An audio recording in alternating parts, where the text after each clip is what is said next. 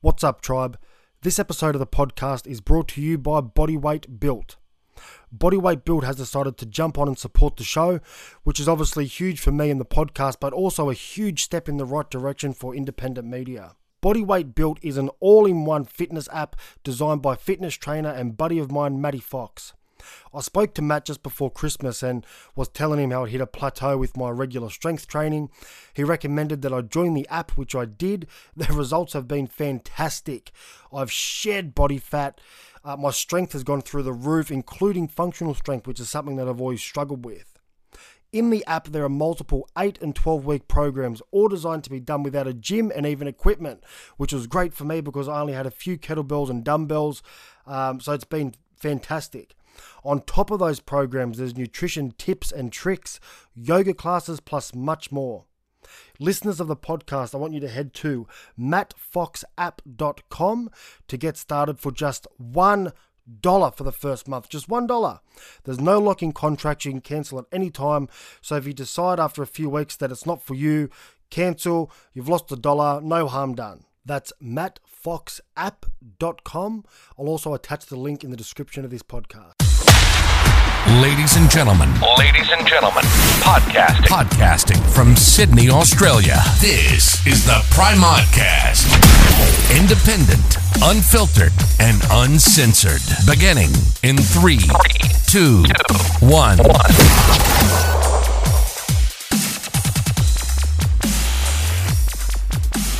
Alrighty. Yeah, well, uh, we'll get straight into it. George Christensen, thanks for coming back to the show, mate. It's been it's always a pleasure chatting to you, and I think Thanks, it's fair Chris. to say that a lot's happened since the first time we spoke. Mate, hasn't it? Um, well, and look, a lot of it's unhappening at the moment. But what we should not do is is forget about it um, because we have been through near two years of hell. Uh, you know, we, we have had um, the worst uh, governments that have enacted the worst policies and laws, all on the premise that they're protecting us from a virus with a zero point two seven percent infection fatality rate um, you know, lockdowns, curfews, mask mandates, uh, workplace vaccine mandates, uh, you name it, they've done it. And the horrific scenes that we saw on the streets of uh, of both Sydney and Melbourne, and even in Brisbane, um, with police that were um, were quite frankly attacking peaceful protesters uh, in a lot of instances. Uh, we saw people being locked up in uh, in the Northern Territory, in particular. Um, we saw state borders being closed and uh, people not allowed to go from one side to see dying loved ones on the other. Um, you know, just horrendous stuff done by governments that actually are supposed to serve us. And, you know, the federal government, which I was part of and which I have now left and uh, have joined Pauline Hanson's One Nation, they're trying to make people forget about it as well. And when they don't forget about it, the next thing they say is that oh, it was nothing to do with us; it was all state governments. Well, I call I call rubbish on that. I call bullshit on that uh, because you know the, the reality is the federal government had powers. They had at least the ability to challenge stuff in courts, and they never did. Uh, they they they wussed out. Um, that's the the the best you could say. The worst you could say is that perhaps they were complicit. I mean, I don't know. You weren't sitting in these national cabinet meetings. I wasn't. Um, the premiers all say that the stuff that they were doing was uh, stuff that that um, that was sorted out at national cabinet. So maybe it was.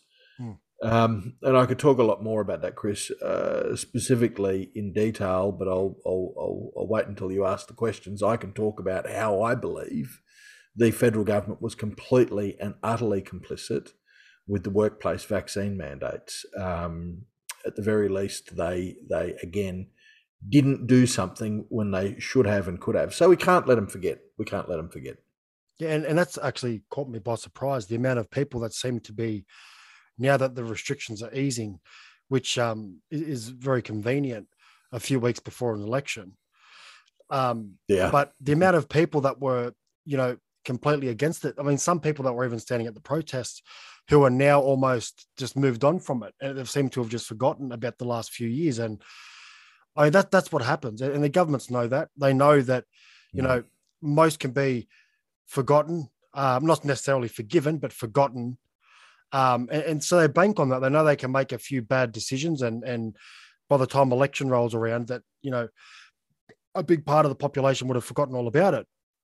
But it's important to remember that just how easily they can be implemented once again. And what I've seen now over in France, I'm sure you're, you're aware with Macron there, one of his first duties after getting re-elected was to impose digital IDs.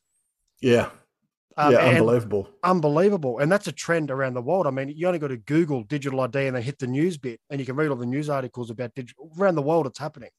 Yeah, all coming out of the World Economic Forum, and uh, you know uh, they're pushing that on governments around the world to adopt it. The funny thing is that, uh, well, it's not funny. It would be funny if it wasn't so serious. But uh, uh, as soon as Macron was elected uh, or re-elected, uh, the memesters were out there uh, with all their memes, and and the one meme that I saw had. Uh, Klaus Schwab looking like he was sort of radioing into uh, to Macron saying, "Well done, Agent 14. Now finish the job." and literally days later, the headlines come out about uh, France now wanting to adopt the World Economic Forum's digital uh, identity agenda. So uh, the meme, the meme came true. He's now Oh. going to finish the job on behalf of the World Economic Forum. Mate, pay attention to memes. You know what? People just disregard memes. But a lot of memes come true. They're on it, and sometimes like it's conspiracy theories. Six months between the conspiracy theory and reality these days. That's right, and I, we need to get out of that mindset that because a lot of people, you know, I've I've had conversations with family members and friends who I've mentioned the digital ID to them, and they just go, "Oh, fucking bullshit, it's conspiracy." I said, "Well, it's not a conspiracy. I mean, it is, there's a bill right now. You can go online and read it. Correct. It's not a conspiracy. Like, 100%. by the time they realize oh, it's actually happening, it'll be too late." Um, Chris, and- that- the, the bill is drafted. It's up there on the website. Uh, it's ready to roll into Parliament. Um, of course, it wasn't, uh, but but wait until after the election, and it won't matter which of the two majors in that will surface somehow.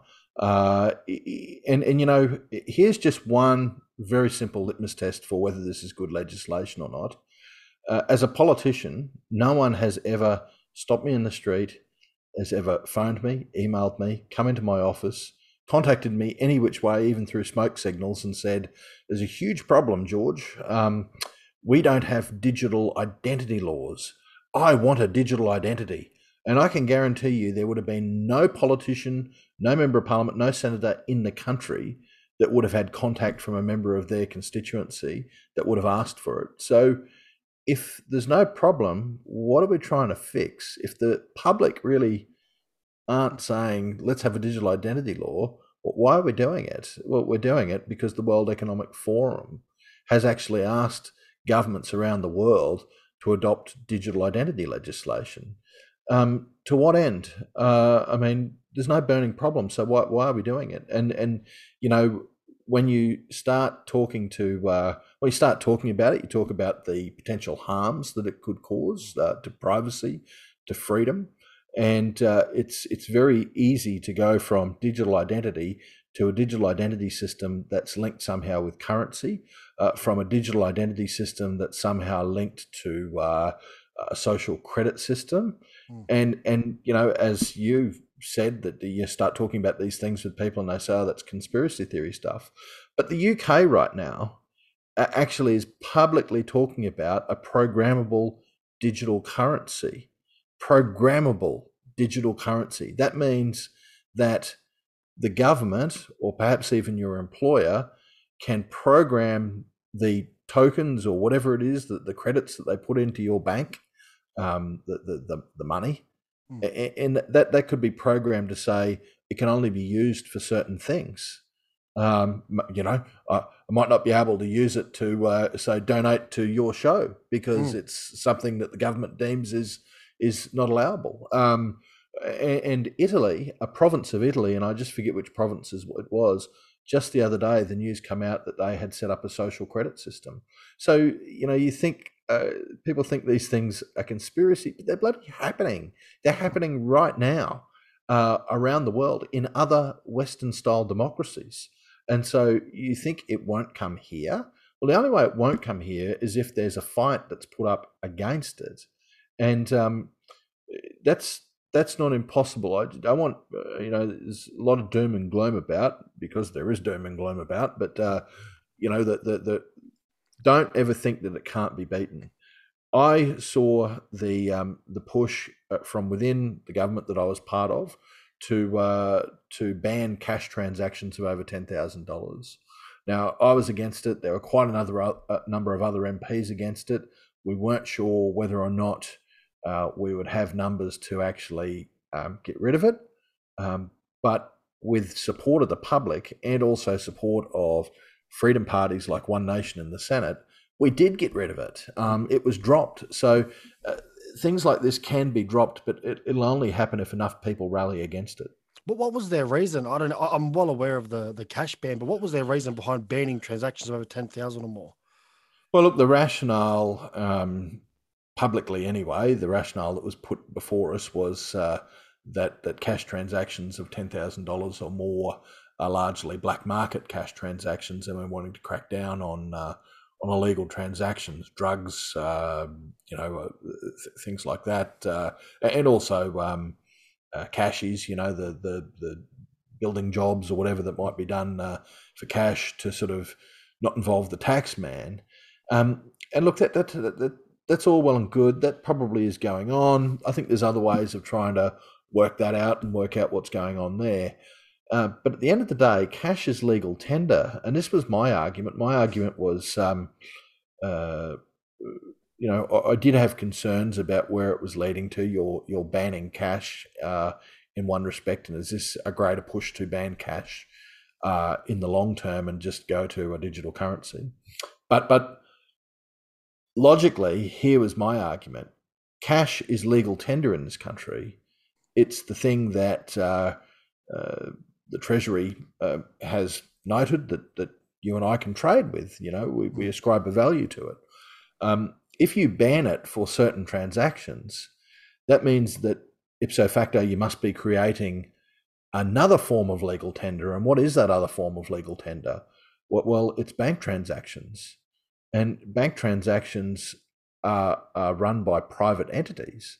Mm. So here, in fact, was government working with big banks to push us from going from legal cash tender into uh, another new legal tender, which is bank transactions, uh, and making them a lot of money on the way. And I just think that that was ethically wrong. But mm. the greater issue was that it probably was part of a greater drive to actually um, uh, get rid of cash in toto.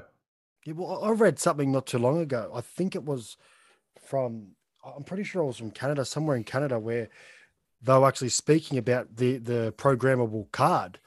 And one mm. of the things, one of the, the the reasons listed was that it, it's good to be able to control. So, for example, you know when we had our lockdowns and five kilometer radius and all the rest of it, they could actually limit you using your card to within five kilometers of your home and that's what they were saying um, in this um, document that I've read from from Canada that you know it'd be good to control. You know, people yeah. can't, and that's something I never thought of. That that's you know very likely now.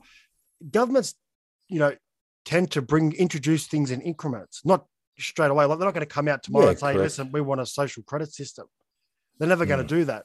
What they'll no. do is you know a digital ID, which they'll say is, is you know it's great for linking up your business to government services and and all the rest of it. Um, but then again, you know, two years from now, just say there's another coronavirus like pandemic, who's to say that they won't use that under the state of emergency laws to yeah. control where people go, restrict. restrict where people go? Um, it's very likely that that would happen. Well, well, it doesn't even need to be a pandemic, Chris, because um, I mean, I know at the moment it's it's completely voluntary, but there is a particular uh, Mastercard or Visa card. I just can't remember. Anyway, some form of credit card that you can purchase that um, that has a, a daily. Uh, I think it's daily a daily climate limit on it. So, oh, so wow. it, it calculates the sort of um, I'm not sure how it does it, but it calculates the uh, the climate cost that will uh, uh, ensure that uh, your own personal emissions in terms of what you're buying and what you're doing won't exceed that which is going to lead to uh, net zero by 2030 or whatever it might be and uh, it restricts you. As soon as you've hit that limit, that daily limit, no more. And so, crazily enough, there's people that are opting actually to get this card and to do that. Oh, believe um, But but it's a short step from. Uh, you know, they've got it. They've got it in action right now, and so uh, if they're going to bring in some form of digital currency where we all have to have a card, um, that could be imposed upon us. In fact, um, it, it, doesn't even need to have anything new. Uh, I suspect that in 10 years, it could even be shorter than that, banks will probably be doing this, um, imposing this on people because banks have gone woke. They've gone mm. completely and utterly woke. Um, they're controlled by the uh, uh, the masters of the universe, uh, BlackRock and Vanguard, and um, you know uh, they're woke as well. They're they're um, immensely controlling, uh, and I think that uh, we're likely to see this at some point. Yeah, definitely. It's look, I don't know enough about the, the climate debate. I have not looked into it to know whether or not it's based on facts or it's just speculation. I don't know. I've had a, a very brief conversation with um, Malcolm Roberts about it because he's all over it. Um, yeah, he's well he's well versed in, in the climate change debate, but I don't know enough to, to make a decision. But I can tell you what though, some of the language I see surrounding climate is concerning. Some of the language and what they because it all seems like we've all got to give, you know, the, the the average person has to sacrifice. Meanwhile, these corporations and not only corporations, I know China are the largest are for it, yeah. and they're not willing to come to the party at all. So That's it seems right. like, well, well, why why should we suffer? Why should you everyday Australian have to suffer if the largest contributor to the problem, if there is a problem, I don't know, um, is refusing to to be a part of it. It doesn't make no. it doesn't sit well with me. Well, if we sidestep the debate altogether, which we can, um, what we can look at is the measures that are being put on the populace um, out of climate change, and largely the measures are. Uh, punitive, new taxes. Largely, the measures are restrictive, like the idea that some academics are putting out now about future climate lockdowns. Yeah. Um, this is just all about control. It really is. Um, what, whatever you believe around uh, climate change, um, there's a myriad of ways of dealing with the situation. But at the end of the day, you're right. It the, the, the big end of town really it, it isn't going to faze them much. In fact, the very, very big end of town, those outfits that I talked about before, uh, BlackRock and Vanguard, the uh, biggest uh, corporations in the world, investment houses, um, they won't lose any money over this. They, they, they, won't be stung. They will get money out of it because they shift their investments into uh, where they see things going, and um, uh, they'll probably make a lot of money. Uh, in fact, that that's that's the even some of the most uh, uh, virulent greenies uh, around the world um, will tell you that there is a lot, a lot of money making and scamming going on around uh, this climate agenda. I think that's two things, um, and it always boils down to these two things: a lot of money making being made and a lot of control. Yeah, that's right, and we've seen that with the pandemic, haven't we? We did, we did. That's made the, the rich, rich richer and the poor poorer.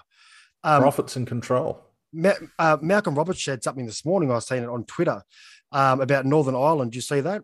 Northern Ireland's new climate act will. Re- so uh, he said that Northern Ireland's new climate act will require removal of 500,000 cows, 700,000 sheep, and 5 million chickens to meet net zero for methane CH4.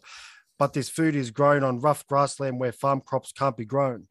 Um, yeah, so that's something out of um, out of Northern Ireland, which I think is concerning. I mean, we're talking of they're, they're trying to push synthetic meats and insects and all this yeah, yeah. nonsense onto us. Now they're talking about removal of, you know, hundreds of thousands, if not millions of, of animals to reach that goal. I mean, it's all very concerning. And that's what I don't like about it. There's a lot of, you know, that sort of language having to remove things that you think, well, there's got to be a, you know, an after effect of that. You can't just remove half a million cows and expect that everything will remain the same.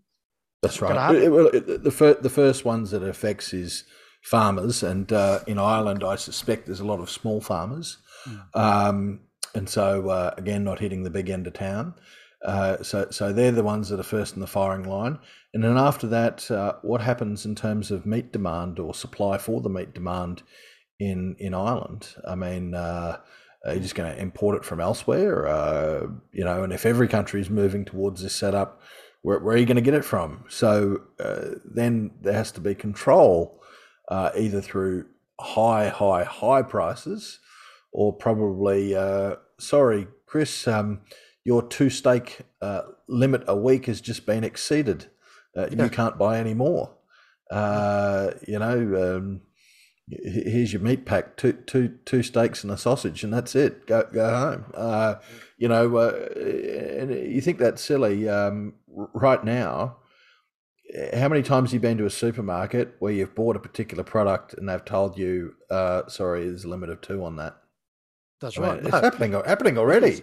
Oh, it is, mate. I, I, I don't find it silly at all. I see that as something that is likely to happen unless something stops it from happening. I think – yeah, two limits on. You've seen that throughout the pandemic: toilet paper, chicken breasts. Well, even this year, we've seen that when the bit of a, a food shortage at the beginning of the year, we've seen they reintroduced mm. limits on foods, and um, it's all very concerning. I mean, our life has, our world has been turned completely upside down. And I think it's going to continue to get turned uh, upside down again and again because uh, you talked about those meat shortages. I still go into the supermarkets. I don't know if it's any different where you are, but the, the, the stuff that's lacking in the shelves. And, uh, you know, I'm hearing stuff from out in the US about uh, uh, food shortages over there and around the world. There's riots that have taken place in, uh, I think it's Pakistan and mm. other countries about food shortages.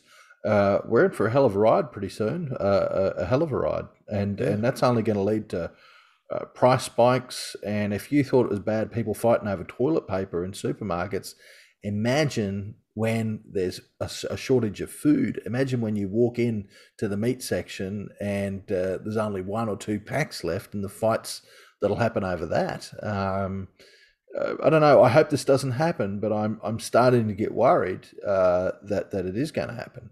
It's very hard to switch off. I mean, when you actually look into this space and you see what's transpired over the last three to four years, and then you think, you can sort of, you know, had all these crazy conspiracy theorists who have said this is going to happen, this will happen, and this will happen, and it all starts happening one step at a time. It's very hard to switch off and not worry about it and not think about it because you look. I'm well aware that even if I decide to stop thinking about it, stop having those conversations, it's going to happen.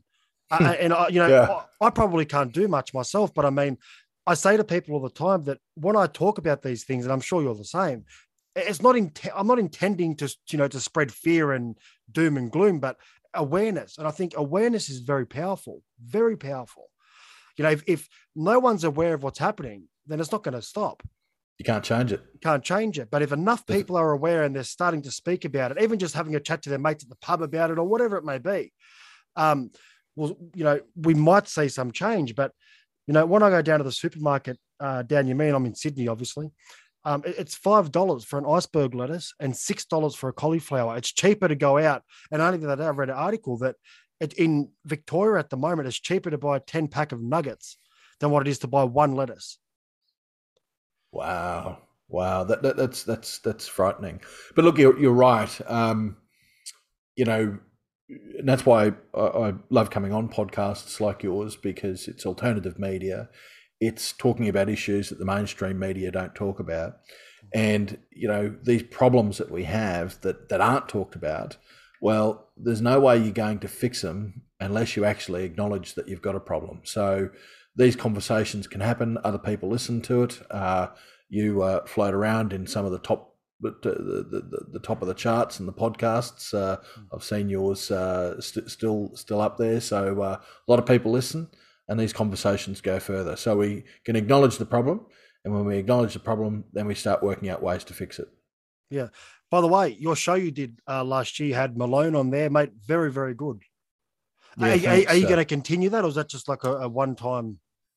Uh, well, particularly for that uh, was a one-time uh, uh, series, um, but but I will continue uh, the podcast on. But that was um, 13 episodes I wanted to do with sort of the best of the best uh, around uh, COVID and the pandemic, and I think that we did that.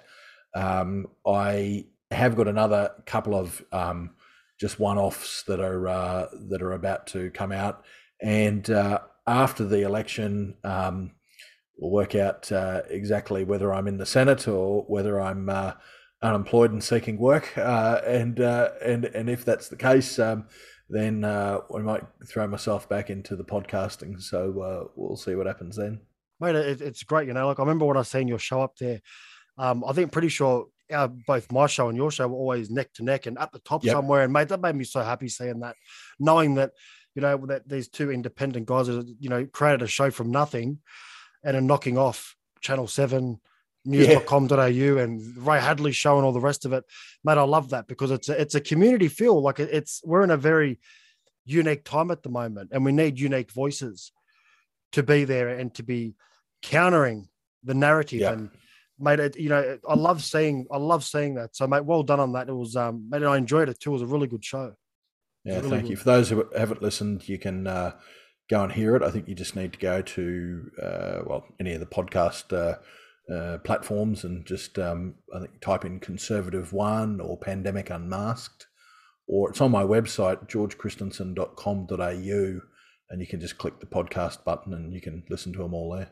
yeah it fantastic but um oh anyway so you're um so give a bit of a breakdown because obviously you have mentioned that you joined one nation because when i spoke to you the first time you were just going to retire and sort of be done with it. So what happened? What prompted this Yeah, um, well, I, I hope in the future I don't say insanity, but uh, that's probably what got me into politics in the first place. So it might be the thing that's kept Keeps me you here. Um, you got to be a little bit crazy. You got to be a little, little bit crazy to, to to stay in this remit. I can tell you. But um, look, no, the, the reality is that uh, I was I was going to go. I was just going to retire. I had a lot, a lot, a lot of people over the course of the past year telling me to reconsider that. I mean, know, even the deputy prime minister, former prime ministers, in fact, uh, phoned me and asked me to reconsider. Obviously, they wanted me to stay in the Liberal National Party, but that that that was just unacceptable. I, I, I one thing that I worked out pretty pretty soon after I made that decision not to uh, not to run again um, was that uh, uh, was that I would not remain in the LNP post the Parliament. Um, like I was that aggrieved and upset at things that hadn't been done, things that had been done, uh, that I knew that um, near, near 30 years spent in that political party uh, was at an end. And uh, I, I, I made that decision. I left the party. Now, um, Pauline Hanson and, and a few others that I won't go through, but Pauline Hanson certainly uh, approached me um, in probably about, um, well, I can't remember exactly when, Chris, but it might have been about September, October. It was shortly after the um, uh, the Parliament decided to condemn me for uh, making a speech uh, to the Parliament on the pandemic restrictions. Uh, she contacted me and asked me how I was going, and then um, put it to me that I should continue on and I should run for One Nation. She wanted me uh, to run in the seat of Dawson. Um, I sort of had a thought about it, and I said, "Look, I, I really can't actively contemplate this uh, while I'm serving in the government, and uh, my view is that I need to continue serving in the political party that I was elected to, right till the end. And so uh, I couldn't uh, give her an answer on that, and it's something that I probably wouldn't contemplate until the election was called. Well, um, long story short, um, she said, "Well, thanks for being upfront, but uh, that doesn't suit us. We'll need to just move ahead."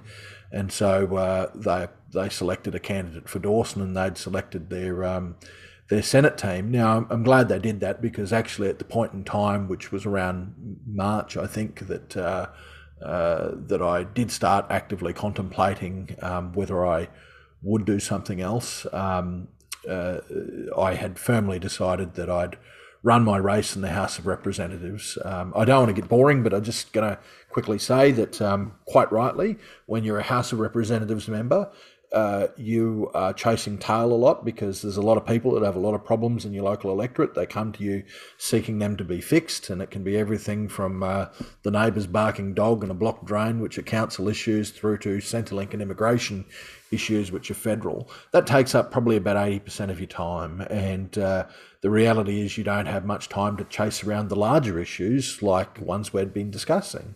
And um, that's where the Senate comes in. I mean, there's a an old joke that uh, we have. Um, what do you call a constituent in a senator's office? Uh, the answer is lost, um, because uh, senators aren't like House of Representative members. They don't have um, local constituents per se. Everyone in the state is their constituent, but um, uh, really, when they go to see their member of parliament, they go and see whoever the local uh, bloke or the local woman is. Um, and uh, senators therefore get to focus on these much bigger issues. So I, I, I was interested in the Senate, um, uh, but I thought that it had all cut off. But then Pauline phoned me, and Pauline was the one who asked me, "Would you like to be part of our Senate ticket?" And I was a bit surprised by that uh, by that offer, and I said, "I'll, I'll think about it." And I came back to her and said, Yes, uh, I will do it. Uh, she did tell me from the get go that the number two spot had already uh, been offered because I, you know, didn't want to contemplate things. Hmm. If there was something that was orchestrated, uh, then, um, uh, you know, it would have had, uh, might have been in the different spot, but it wasn't orchestrated. I just simply um, accepted that third spot. It's a very difficult spot to win, but made anything's possible given the last two years we've been through in this country. Yeah, mate, it's definitely possible. And I see your posts all the time on social media, mate. You've got a large following and a large number of people that believe in what you do. And now you've got a strong team, One Nation. You're building yeah. a nice team there. And, you know, when I speak to people about, I've got, I never tell people who to vote for. I just say, listen, vote for the minor parties, put them first, put the major parties last. I'll, I'll leave it at that because it, it, it, it, you know, it, it's an individual choice, right? Everyone has their own preference. And, uh, but mate, a lot of people come back to me with One Nation as being the preferred simply because they've been around the longest. All right, back from the minor interruption. Um, so as I was saying, yeah, a lot of people that I speak to regarding the upcoming election, um, a lot of them are going to to put the minor parties first. Um, but some of them go into more detail and they they state that One Nation for them is the best choice because they've been around the longest.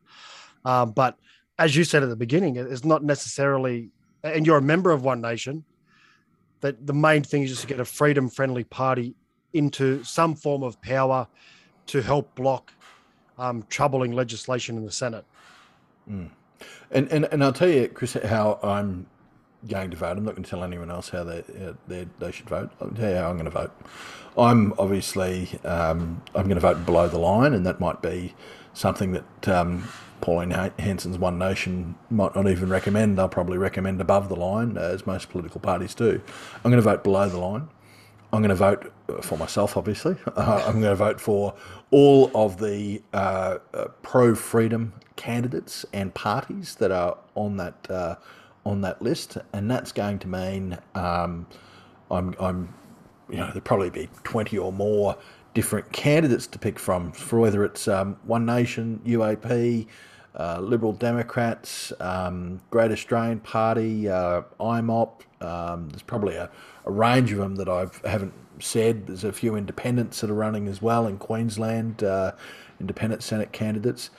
And I know this might be controversial, but um, there's members of the major parties, um, uh, predominantly the Liberal National Party, who have been um, have been pro freedom, and so they would get my vote. And uh, some people that aren't running, like Alex Antic and Gerard Rennick, um, I think they've been very good. They're not running though this time round, as far as I know. I think Matt Canavan's been very good. He crossed the floor on. Uh, on um, a bill in the Senate uh, to ban uh, vaccine passports, and in the House of Reps, um, not in my local seat, but Llew O'Brien, who's the member for Wide Bay, also crossed the floor to vote uh, down uh, vaccine passports. Uh, so, so um, there will be some, but but uh, by and large, you can leave off if you don't want to support the major parties. You don't have to have them on your Senate ticket. Don't even put them on there. I, I would encourage people though to exhaust every single uh, freedom candidate uh, on that list, even if there's some that you don't like, you know, forget the personalities, please, uh, this time round. It's the issues that matter. Really, it's the issues.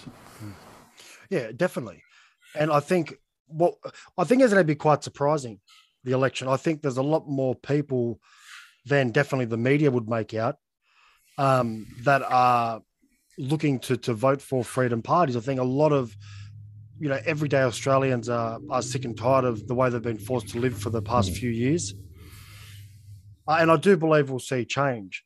Now, with regards to the pretty much the, the mandate dropping across the country, like, you know, one after the next, it seems like over the past month, do you think that's purely a political play?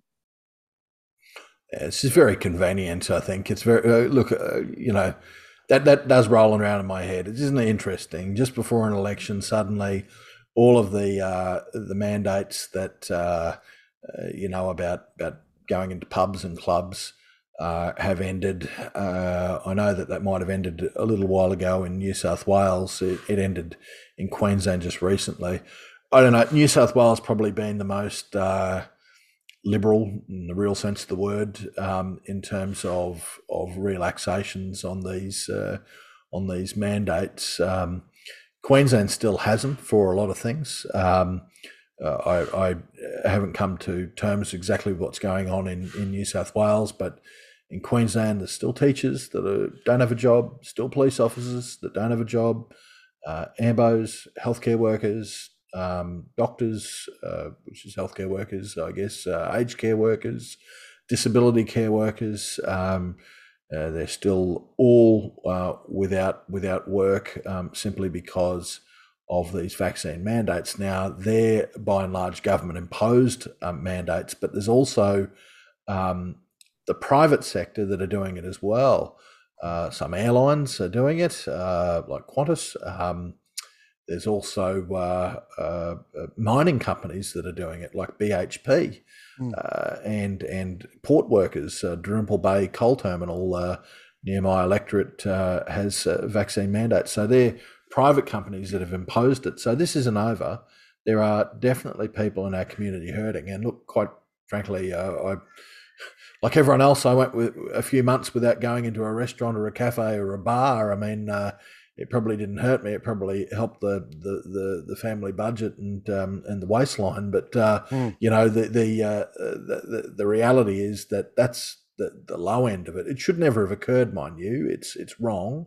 It's a breach of my rights and everyone else's rights who has refused service on the basis of uh, not wanting to have a medical treatment that is only provisionally approved and doesn't have long term safety data with it. Um, but uh, uh, what's more of a breach of human rights is when your ability to earn a dime, to earn a dollar, is actually cut off. Um, and and I, I, I yeah, I'm going to use it. I hate I hate it. I, I, was going to say I hate these people, but I hate when these people say that there are no mandates. I've heard that Mm. before. That Yeah. oh, the vaccine's not mandated. Well, tell me what is it when someone puts the metaphorical gun to your head and says you either take the jab or you lose your job? It could have been a profession that you've been in for years that you've had to work long and hard to, and you'll go out of that profession. And what can you go into? What what can you go into? Um, you know, so so uh, this is the worst of the worst, and it's not over yet. And it won't be over until we send this huge message to uh, the major parties um, that uh, that this needs to be fixed. All of these people, as far as I'm concerned, who lost their jobs to these jab mandates, need to be uh, reinstated and more so compensated uh, for the time that um, that they were just cast on the scrap heap. Yeah, it's bad. It, it's a, a major violation of our human rights to earn money for our families. And only the other day, I saw Dan Andrews was standing down over two and a half thousand teachers uh, down there in Victoria due to the mandates. And um, quite a few teachers have reached out to me in the past few weeks um, that were going to be impacted by that. Um, just, just tragic, really. Like to hear them their story, and that's all they've that's all they've ever done. Straight out of school, straight into uni, uh, become a teacher. To have that just taken away, no wrongdoing of their own, mind you, they're nothing wrong. Yeah, Um, you know, it, it's and even now, like even now, when we like six months ago or more when they introduced, you know, we didn't have much to fire back at. You know, we could say that it was wrong, or you know, which it definitely was, um, in terms of, of violating our human rights to refuse a medical procedure. But now we have the data to back it up and say, listen, you Yes. can't tell me they make any difference. They don't. So what do you like? Mm. What why are you still playing this game for? Yeah, well, um, you're, you're you're right. I mean, it, it, was wrong no matter what the justification for it was, but the justification was sort of uh, beating our argument about it being wrong. Well, the justification for it is just now proven to be completely and utterly bogus. Hmm. Um, but they're not letting go, and they're not letting go because you know, we go back to the climate change thing. It's almost become like a religion. Branch Covidians, you know, they they uh, they, they can't let go of it. They can't turn around and say, "Oh, we're going to get rid of these mandates," because, in a sense, it means that they were wrong, um, and and they don't want to be proven wrong. Uh, they don't want to accept that they were wrong. Uh, and look, you know, a lot of people have had COVID. I don't know if you've had it. I've had it, and mate, it was the man flu. That, that's what it was for me. Mm. Um, well, well let, me correct for the censors out there. I'm not saying that COVID was the flu. What I'm saying is that it felt like the man flu to me. I've had the man flu, and uh, that's what it was like. You know, uh, I moped around in bed for a couple of days and um, wanted chicken soup, uh, and and and you know, uh, stocked a, a, big pile of um, of uh, what do you call them? The the soothers and the bloody um, the butter menthols. Uh, uh, but mate, after about four days, if it wasn't COVID, I would have been going back to work. You know, uh, mm. so so you know, and I wasn't vaccinated. I wasn't hmm. vaccinated. So, um, you know, given that that is the impact largely that most people have experienced, well, what's the rationale for all of this? There, there is none. I mean, and this is not just George Christensen saying it. Um, the World Health Organization on their website actually says that the vast majority of people who get COVID will experience mild to medium symptoms. Um, but we're acting like it's down. I mean, I heard Anthony Albanese, you know, who's just had COVID, yeah. and um, you know, hasn't really knocked him about that badly. Uh, and he's on the uh, news, and I noted his language. It was almost hilarious. He was, uh, on the one hand, trying to downplay it, and then realizing when he was downplaying it, oh, I can't downplay COVID. And he said, oh, you know, almost a million people uh, have have have sadly uh, had this um, this disease. I think, like you're talking about it like it's like cancer. Yeah, it wasn't like cancer. It was like the man flu, uh, and, right. and, it was like that for uh, the vast bulk of of blokes and the woman flu, I guess, for the women as well. But uh, you know, uh, and I, I, I, can't. I tell you what, I can't catch it. No, just I can't. Oh, I've, I've had, I've made, I've I've been around. I've been at a few um, events, big events with thousands of people. Um, I live my life as normal and always have. I haven't changed my lifestyle um, over, yeah, never. Um, and mate, I, I, can't. My wife can't catch it. I, my kids haven't had it. Obviously, none of us are vaccinated, but yet family and friends, and it's just an observation. And I made this claim the other day on Twitter, just my observation now. It seems like the, and this again, this is not a statement. I'm not passing this off as a fact. I'm just sharing my personal observation. It seems to me the people that are vaccinated seem to be getting it more frequently and easily, and it's writing them off for longer than the people that I know that have caught it um, that are unvaccinated. I mean, my older brother who just turned 46 yesterday, he had it about a month ago. Um, and mate, I dropped him off some things, you know, the, the good stuff, the vitamin D, the vitamin C, the quercetin, things like that, the old um, horse dewormer. Um, and mate, yeah, I was using that. Yeah, I, mate, I was, was, using a prescribed version. Mm. Yeah, that's right. Well, it's prescribed version, but just you know, just going with the narrative, mate. The old horse dewormer. Yep. They um mate, he was in bed for probably in the first day, mainly because of a headache. He did say he had a very bad headache. Um, and then the next day he was slowly getting back on his feet again. He was fine.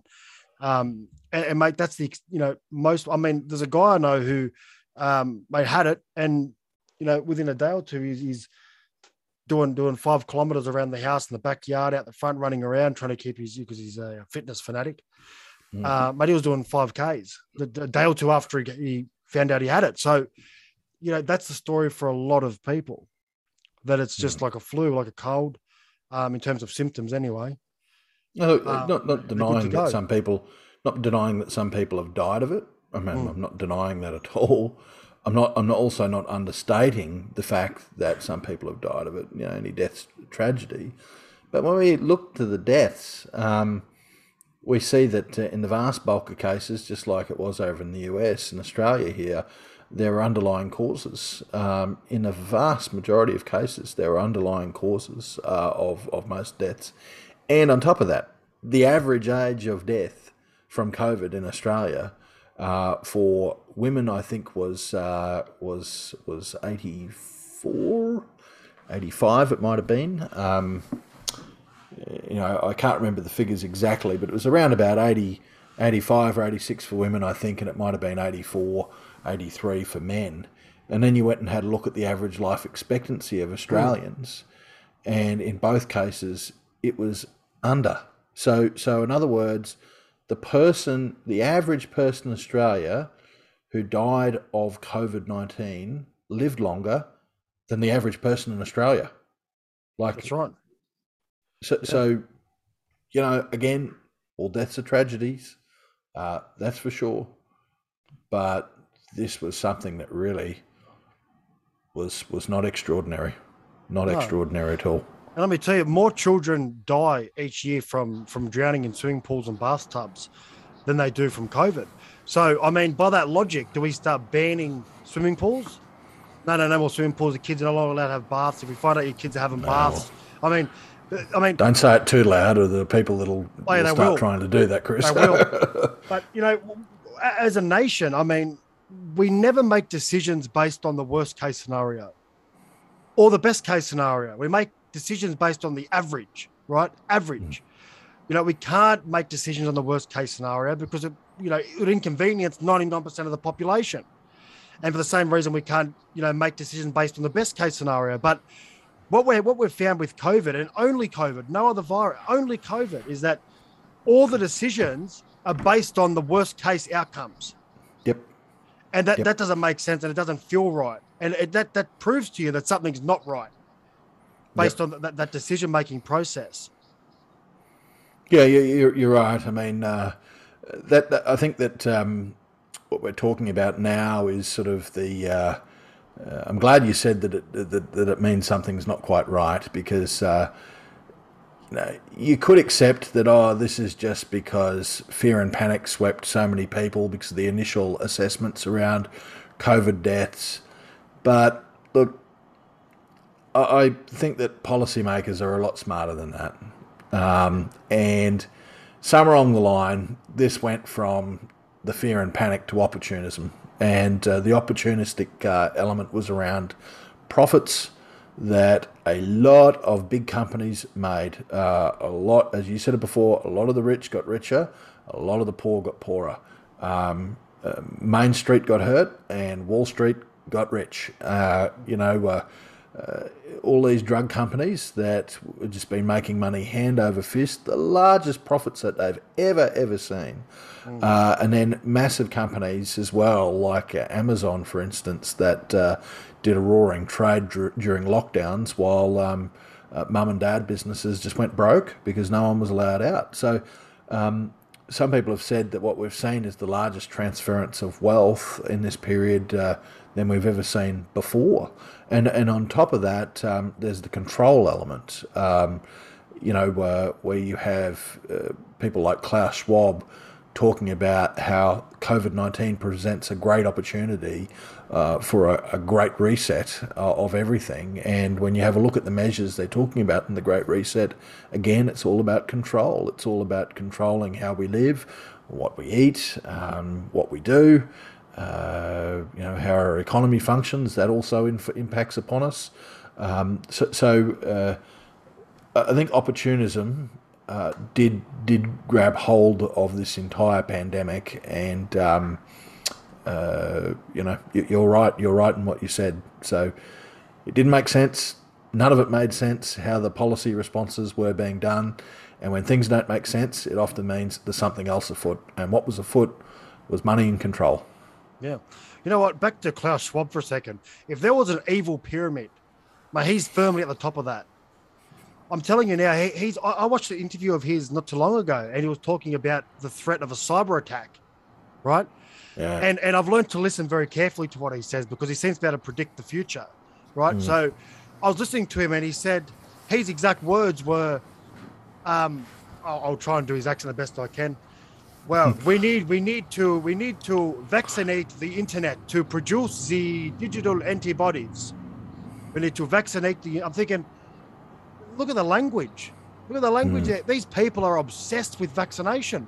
Even when they're referring Yeah. to internet protection, they're talking about vaccinating the internet. I'm thinking, there's something not right with this man. There's something Yeah. seriously wrong with him. And you Well, know what? the- Who elected him? No one. No one elected him. No one elected the likes of, of Bill Gates, but yet they seem to be controlling the way, indirectly controlling the way that we live our lives here in Australia. And it's, it's so bizarre. I mean, why. Yeah. why are these governments listening? Why are they buying into this whole World Economic Forum? I mean, I know you've got Justin Trudeau, who's a, a young global leader. You've also got Macron, who's a young global leader. Um, there's quite a few of them that, that are that are in power now. And and Klaus has said it himself that they're going to penetrate the cabinets of, of governments around the world, and they've done that. Yeah, well, look, um, uh, they have done that. They've done that quite successfully. They've been going around for a long while, this World Economic Forum, and running these uh, youth leadership programs, and so they've they've cultivated uh, leaders around the world. Um, even our health minister was a former director of strategy for the World Economic Forum, uh, and there's other senators. Um, Senator uh, Andrew Bragg, I think, who's one of the World uh, Economic Forum young global leaders, um, and I'm assuming there's probably some on the Labor side as well. I just haven't uh, uh, can't can't r- rattle them off, the, off the top of my head. Who's Hanson Young? Is someone I can't remember. Yeah, Sarah. Sarah Hanson Young from That's the right. Greens. Uh, she's uh, a WEF uh, alumni as well. So there's a, there's a lot of these uh, people, but um, I guess uh, uh, you know how did they get influence? Well, they started off having all of uh, the world's wealthiest, you know, and then they started inviting celebrities. Uh, and then they invite the politicians and they invite them all to Davos and they all can rub shoulders together. So therefore, some two-bit politician from Australia can gets invited to this thing um, and, and can uh, rub shoulders with some people that they'd never would get to meet at any other forums. You know, your your um, your Bill Gates of the world, your Warren Buffett's, and it makes them feel all tingly and special. And uh, you know, uh, next thing they're they're sort of being told that if you uh, are good boys and girls and you go away and you uh, pursue our agenda, we'll invite you to the next one. Um, and and it can be happening as simple as that, uh, I think. But um, Klaus Schwab is an interesting character. He's because he's publicly known. You know, if you do believe um, in that pyramid, I don't think he'd be at the very top of it because he's he's out there. Uh, he's out there publicly, and he's out there also in in other ways. Uh, look at his beliefs uh, around transhumanism. I mean, this guy is weird. He he has views which I, I doubt that any mainstream thinking, uh, feeling person would actually agree with, and that is that there needs to be a fusion between humans and technology. Um, you know, uh, and and this leads to where people are talking about. Um, digitizing the brain, having some uh, microchips added into us that uh, that control aspects, uh, enhance humanity, um, and, and that's actually a very strong part of the World Economic Forum's Great Reset agenda. Uh, this enhancement of humanity. And uh, I, I think that's frightening, man. That, that's that's the stuff of dystopian science fiction films. Um, But it's real. know, and- Like, and- anyone and listening Now to they're this making now- a reality, yeah. Yeah, anyone that's listening to this now, I'm, I'm telling you, go online, do a quick. It won't take you long. Just do a Google No. search for the World Economic Forum, and I've actually seen a video of the one of the main doctors who is part of the advisory panel of the World Economic Forum go on about transhumanism in detail for about 15 minutes. I've, I've watched it. I know exactly what they want to do. And, you know, that's why I'm a bit skeptical of Elon Musk. Only for that reason is that he took over, he bought Twitter. but I know he's involved in a lot of things that they want to do. He's involved in. I know he's worked on a microchip now that can actually they put in implant it in your brain and control your limbs. I know he's working on that, um, and I know he's done some trials on monkeys, I believe, for that. Um, you know, he's so I, that's why I'm a little bit skeptical of Musk because I know he's involved in a lot of what they're trying to do. Hopefully, he's a mutual party and he's innocent. I hope because I, I, quite like him. He's, he's a funny character. Um, yeah, but I Look, mean, it's, it's not a conspiracy. He's, he's, good with what he's done in sort of salvaging Twitter from uh, uh, censorship, although that's yet that's yet to be seen. I mean, I know that people are coming back, but the question is, can we still, uh, you know, we uh, if I go on uh, Twitter and I post something which is deemed politically incorrect, how long's my profile going to stay up there for? So I don't know. It's going to be interesting whether we see um, that play out in reality, but Anyway, all of the uh, the rabid left are uh, extremely upset about um, about Elon Musk uh, buying Twitter, so that's got to be a good thing. But yeah, look, the other things that he does, I'm also skeptical about, and um, uh, uh, but on this, uh, he's probably on the side of the Angels at the moment. At the moment, I got to say, yeah. mate, I didn't realize. I, I see. I've I use Twitter um, primarily to just create my posts for Instagram and Facebook. I don't really use Twitter as my main platform, but recently I started spending more time on it. Like, Jesus Christ, I'll tell you what, some of the people on there from the left, mate, they're almost insane. Well, they are. Yeah. They're insane. Yep. I didn't yep. know those uh, type of people existed. Like they'll, they'll, comment back to me with some hate, like "I hope you die," and then I'll look at their bio, and it's got three vaccine things. It's got a Ukrainian flag. It's got um, get vaccinated, save lives, and wham. I'm thinking you just fucking wanted to kill me. You've just, also forgot the pronouns. They probably put the, the pronouns. pronouns that's the pronouns on there.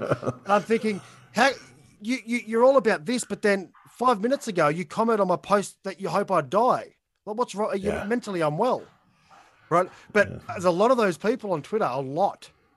There, there is. It's a, it's a scary place for that. I largely stay off it, but uh, you know the recent um, the recent changes probably had me back on there posting a bit. But uh, uh, I don't want to engage with those people. Those people have lost it. They, are never going to be changed. Uh, the only thing that's going to change them is if um, you know it is ever found out that uh, the vaccines caused uh, something irreparably. Um, wrong with with, the, with human functionality um, that that would be the only thing that would would make them sort of wonder whether it was all worth it. But then again, maybe not. I no, mean, I heard a story about a, a bloke who actually, um, uh, due to an adverse reaction, lost his lost a leg. I think he might have lost both legs. And in the interview that they did with him, he said uh, words to the effect of that um, it, it was worth it to keep people safe. I thought, wow. wow. Really? Wow. You can lose both your legs and have that reaction. That's uh, full on. That's crazy, mate. Um, there's some crazy, there's some crazy people in the world. But you know what? I think th- there needs to be a slogan. It, it's very important is that there's a difference between hate speech and speech that you hate. Mm. That is such an important fact because if I go out there and, and, and make a claim, which I have done, and I, I know that the um the the I can't remember her name. You know who I'm talking about. Over in the Northern Beaches, said that you know she's trying to say that transgenders yeah. shouldn't be competing it's in. Katherine McDevers, yeah. Yep. Mate, she's copped it. Yeah, she has. Yep. She's copped it, and I'm thinking, well, there's nothing. It's not hate speech. She's not. Uh, she's not speaking directly to everybody. She, she's just saying that it's not fair for for sport. Mm. I mean, I, well, in I, fact, I, in, in, in, in my belief. in my home city here, um, the local newspaper has uh, interviewed a, a transgendered uh, person here in Mackay um, who's actually come out and said exactly the same thing. And they actually said that if they competed in a sport against other women, it wouldn't be fair. Um, and they actually proposed uh, something that uh, that I was unique. They said, well, you know, perhaps what can happen is that they have an open an open uh, uh, uh, sort of competition where um, where transgendered people and men and women that want to compete against them uh, all go into it. Um, I thought, well, that's that's a unique solution to it. Um, but you know, at the end of the day, here is um, this person is getting pilloried as being anti-transgender uh, when a transgendered person um, in Mackay is actually saying exactly the same thing as that as Well, uh, that well- liberal candidate. The, the most famous transgender in the world would be Caitlyn Jenner by far, right? Yep, And she Yep. said the same thing. yep, And and actually, um, when Caitlyn was Bruce, uh, Bruce was an Olympian, yep. so he, he's he's a professional athlete, and f- you know for for um, you know now to say that you know it's not right. Um, what are you going to say? What that he's he's against transgenders too when he is one? You can't say that. Mhm. But it's it's not the debate. I mean, you're you're entitled to have an opinion on an issue concerning a, a group of people without you know meaning that you hate you hate the people. It's not the case. I mean, Yeah. you know, I don't find I don't find transgenders attractive, but doesn't mean I hate them. I don't hate them at all. But it- that's how they'll take it. If you want to understand where the left comes from with this um, and others, this whole uh, LGBTI, um, you know, and there's a whole range of other initials that I've forgotten, but the, you know, the, the, this whole movement, they see this as um, black and white. Pardon the pun. It's black and white. They see it like racism, and so, you know, if there was anyone who said that a black person uh, couldn't come into a store, couldn't come into a cafe, couldn't participate in a particular event, well, well that's racism. We all recognise that as what it is, and uh, and it's wrong. It's evil, um, and that is exactly how um, they see these issues. To say that a uh, I'm not agreeing with it. I'm just trying to explain it. And once you understand that, uh, you understand a lot about it, right? To, to say that a a transgendered person can't participate in a in a particular um, sport uh, in in you know in the gender category that they identify with um, is like to them saying that a black person can't participate in the sport. Um, and so when you understand that, you understand also other issues that are behind this. Um, when you talked about free speech before, um, we actually have laws in this country that are uh, against racial vilification. And so there are certain things that you can't say um, because we deem racism as a society, I guess, to be uh, to be an evil. And they would believe the same thing that there are things that you can't and shouldn't say uh, around these matters. Um, now, I got to say that um I I would vehemently disagree with someone that put forward a racist proposal, um, but I actually wouldn't think that that person should get in trouble with the law for putting forward a racist proposal. Therefore, I think that these uh, racial vilification laws are wrong. Um, but but and by the same notion, I think that people should be able to say what they want in regards to LGBTIQ issues. Um, you know, they should be able to say whatever they want about it uh, without fear of getting hauled before some form of court. Um, but but those who are very passionate about these issues see it as black and white. This is racism. This is like racism, and uh, and and therefore all of that discrimination, which is like racism, all of that speech, which is like racist speech, uh, should be eliminated, banned, see- made illegal. I I- look, I understand a part of what they're trying to say, and I would agree that if you were to refuse service to somebody who's a transgender person, that probably is wrong. I mean, if we're talking about going to a restaurant, for example, and you refuse to let them in because they're a transgender, that's wrong. We can all, I think we all agree that's wrong. But we're talking this particular issue um, is about sport now. Um, you know, a, a black with a black person, an Asian, a white person compete on a in a sport. It's generally fair. Like there's no, you know, there's no advantage for for either race. But when we're talking about, you know, uh, a, a woman who used to be a man competing in a female sport, I mean that's why they banned performance enhancing drugs from sport, isn't it? I mean, I, I can't, I, I can't right. just, I can't just start playing the NRL and, and show up and, and be loaded with testosterone and other, um, Mhm, other mhm, mhm. steroids. That's an un, that's unfair to the opposition. right? Mm, mm. And I think of it that same way that, you know, okay, fair enough. Yes, maybe they're receiving hormone treatment. Um, you know, maybe they've got long hair and and have a female's name, that's fine. But they've also had a whole life going through the teenage years, through puberty, developing as a as a male. Um, the bone structure, the bone density, the shoulders, that the, like the the muscle mass. It's it's all not necessarily as much muscle mass because that obviously does change with hormones, but especially the bone structure. Your bone structure doesn't change. Right?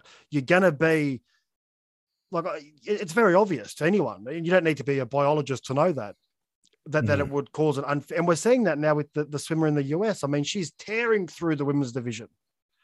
Um, and in my opinion, it's unfair and it's unjust. I mean, if you can imagine being a parent, like I've got daughters, you know, and if, if I if I spent my, you know, their whole lives taking them to training, you know, and they're doing all they can to be the best they can, and then, you know, a, a competitor comes in who used to be a man and starts taking everything away from them, well, I'll have the shits as their parent.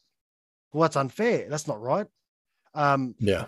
so, you know, I I think we have to look at it, you know, from an individual. I mean, we're talking about sport in this particular case, and as was the what was her name again from uh, Northern Beaches? I think it's Ca- Katherine Davies. Uh, Katherine- Davis. Uh, Davis. Yeah, she she's speaking about the sport issue. She's not speaking about everyday life in terms of going into supermarkets and sh- and restaurants and all that. So, what she says is right, and I would agree with her that it is unfair.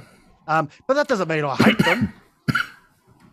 Yeah, look, I, I think though that the, that the larger issue here is one about freedom of speech, and it is under attack. Um, and uh, uh, again, you know, whatever rationale they have, there's people out there that want uh, to to silence what uh, Katherine Davies or anyone else who says something critical of the situation. They want to silence them.